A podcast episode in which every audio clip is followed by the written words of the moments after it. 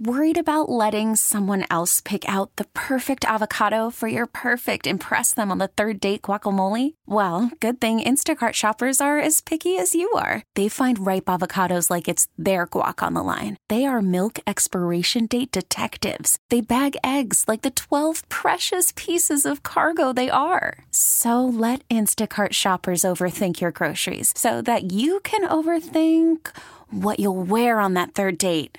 Download the Instacart app to get free delivery on your first three orders while supplies last. Minimum $10 per order, additional term supply. Hiring for your small business? If you're not looking for professionals on LinkedIn, you're looking in the wrong place. That's like looking for your car keys in a fish tank.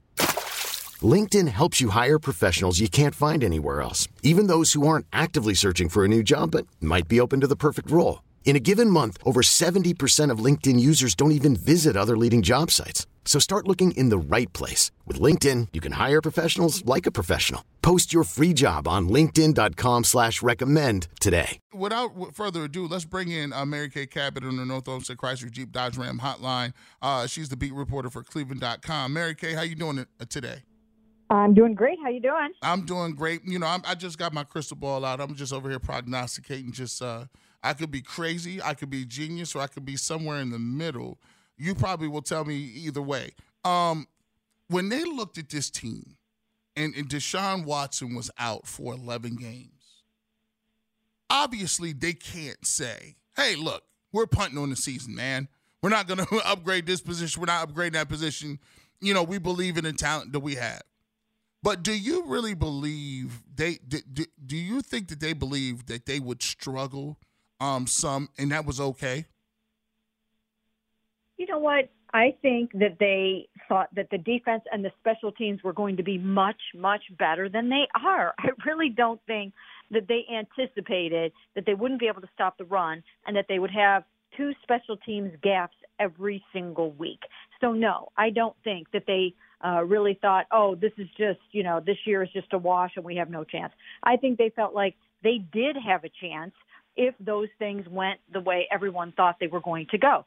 Jacoby Brissett, I wrote this this week, he did more than his share uh, to keep this team in the playoff hunt.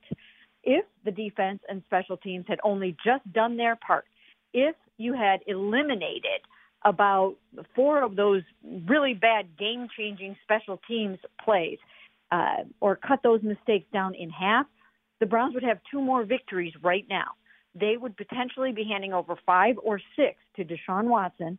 And if they could have done that, then anything could happen once, once he gets back. So I don't think that they view this as just, you know, let's throw the season away once it became 11. All right, let me um, let me hit you with your, my follow up question. Now, maybe they didn't think they were going to be that bad.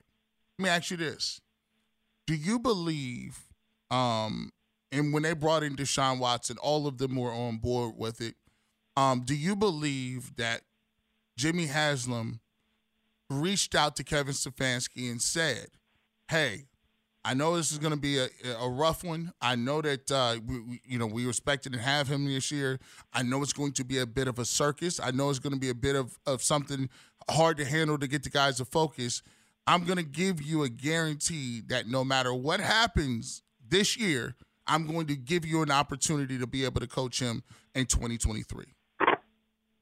No, I think it was sort of an, an unspoken thing, and may, maybe spoken to a degree that, you know, this year, you know, everyone knew that this year was going to be challenging, but I don't think anybody necessarily gave uh, or provided uh, a hard, ironclad guarantee like that. I think that you know, basically the bottom line was, yeah, it's going to be really difficult to make the playoffs with with Deshaun being out for 11 games, but we still have enough to have a chance, and everyone just needs to go out there and and do their part, and that just that just did not happen. Mary Kay, I've been under I've been under the belief system um, that uh, Joe Woods, and you know, I think he's the the uh, he was he trends every week on either Friday, Saturday, Sunday, Monday. He trends a lot. Um, and and it's because of the Browns defense and, and, and how poorly they played. But me looking at the way Stefanski has handled it, I just don't believe Kevin Stefanski is a guy who uh, is a guy that moves on from guys in the middle of the season. I think he feels like, um, as a coach, um, doing you know working with other coaches, he feels like every coach should have an opportunity to finish what they started, and the evaluation process it should be happening in the off season. Therefore, that's a long, long-winded uh, answer question to saying, uh, do you believe he'll be uh, back? Uh, do you believe he'll be fired during the season, or will they make that evaluation in the off season? Well, you know, I I think that it would probably be more of an off season thing. I, I really think that it would be I think that if they were going to do something in season, they would have, you know, done it by now. Mm-hmm. Now, I guess that can change if they lose a couple more games and they feel like uh, some changes might be inevitable. Maybe they might do something, but um, right now, as we speak, I would say it would be more of an off-season thing. Well, I will tell you what, um, I do too. Uh, I think they would have done something by now. I, I just don't think that's his philosophy. Um, and I think, you know, he'll evaluate it at the end of the season. And he always says, you know, in the NFL, everyone knows it. You know, it's hard to make such big decisions when you're putting all that you have into the very next week. And that's been his mantra since he's been here. So I don't expect him uh, to deviate from that too much. Um, now, on the positive note, I'm going to tell you what. I actually feel kind of um, optimistic about this week. I don't know why maybe it's because I, I just think there's always some things that happen in your schedule where you know, you watch a game and you look up and you're like, man, there's no way this team should be able to beat this other team, but it's the NFL and it happens a lot. I actually believe there's a couple of things that are at play here. I think I think the team will be energized that it is Jacoby Brissett's last game.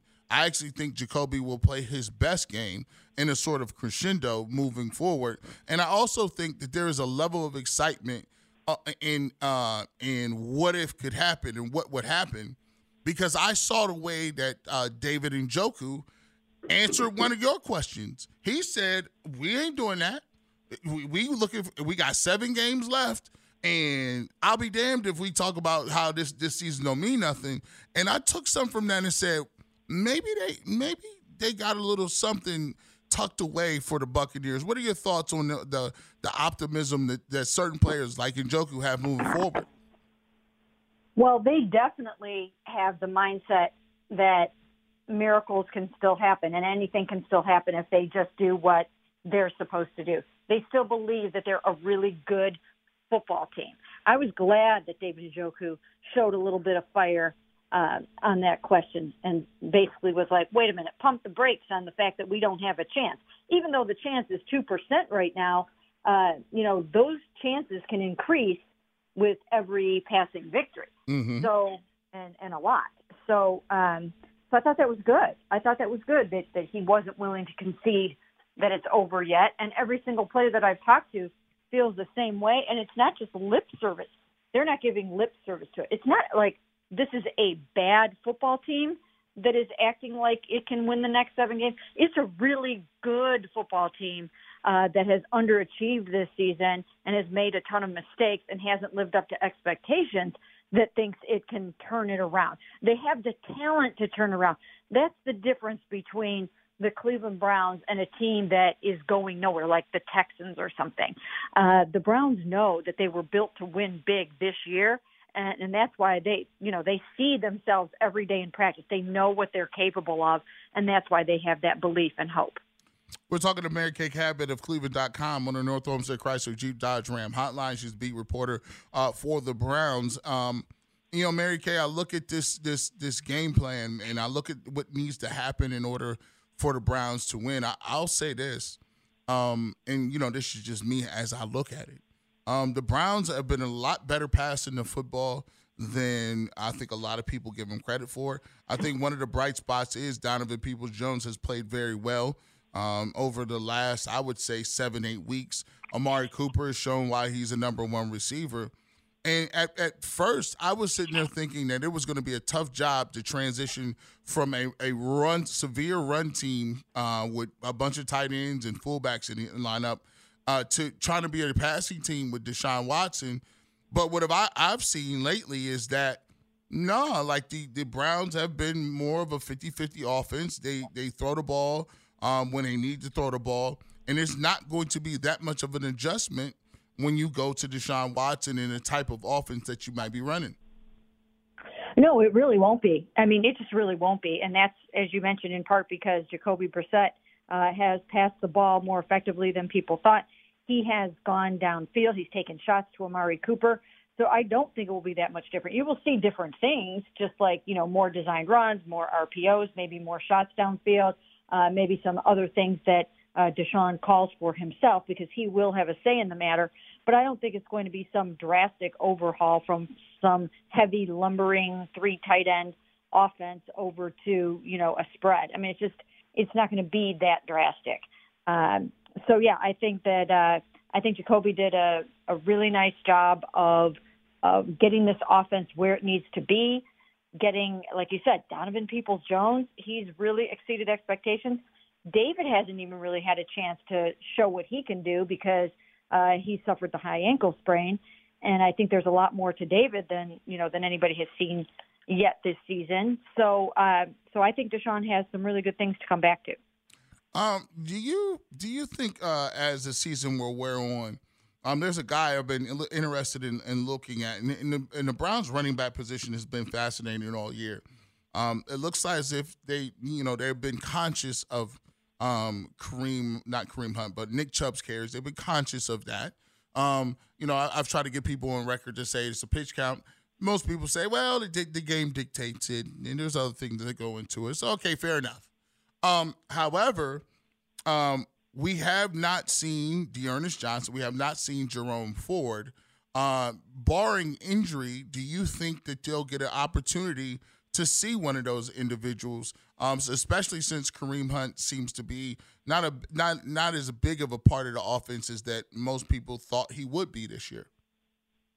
Yeah, I think so. You know, Jerome Jerome was injured, so that didn't help him at all. I mean, he went on injured reserve, and he's just now getting back into the flow of things. So um, I think there are more reps for him to come in the last four or five games of the season. And if it becomes apparent that they pretty much are out of it, then I think you'll see some of those younger guys get more chances.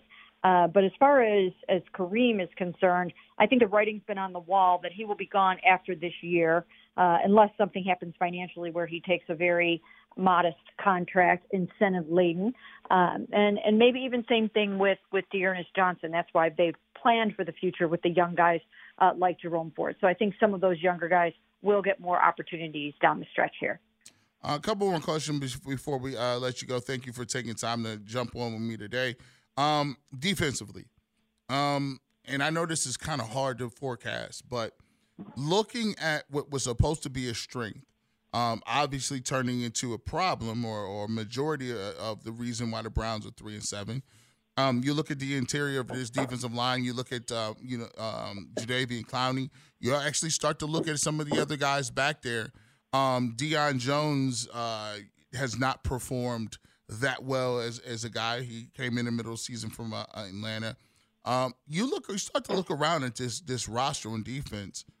Uh, do you think that it might be an overhaul? Because if I look at it, I don't think Clowney's coming back. I I don't know. Takitaki is a guy who is going to be a free agent. He's been solid. Um, Jacob Phillips was not playing well before they he, he was injured. Um, and then you you get guys that were on one year deals like uh, uh, Anthony Walker. Uh, and then you also have to take a look at the situation with John Johnson. He makes a lot of money. That'd be a huge cap hit. But do the Browns are in the offseason, would you look for them to rehaul a major uh, number of different positions on that unit? Yeah, I, I would say so. I, I would call it, um, you know, a, a pretty significant uh, change on defense in terms of they need five guys. They need about five really good quality players to add to this defense. Uh, they need a couple of uh, defensive linemen uh, they will need a linebacker or two, and they need to keep adding to the pile on the back end. So, yeah, five major contributors on defense is is what I see, and they're going to have to be very creative and very resourceful in how they go about that because you know they don't have uh, the high picks. So they've got to really uh, acquire guys through trades and free agency and, and other things and uh, and absolutely do the best they can to upgrade that defense.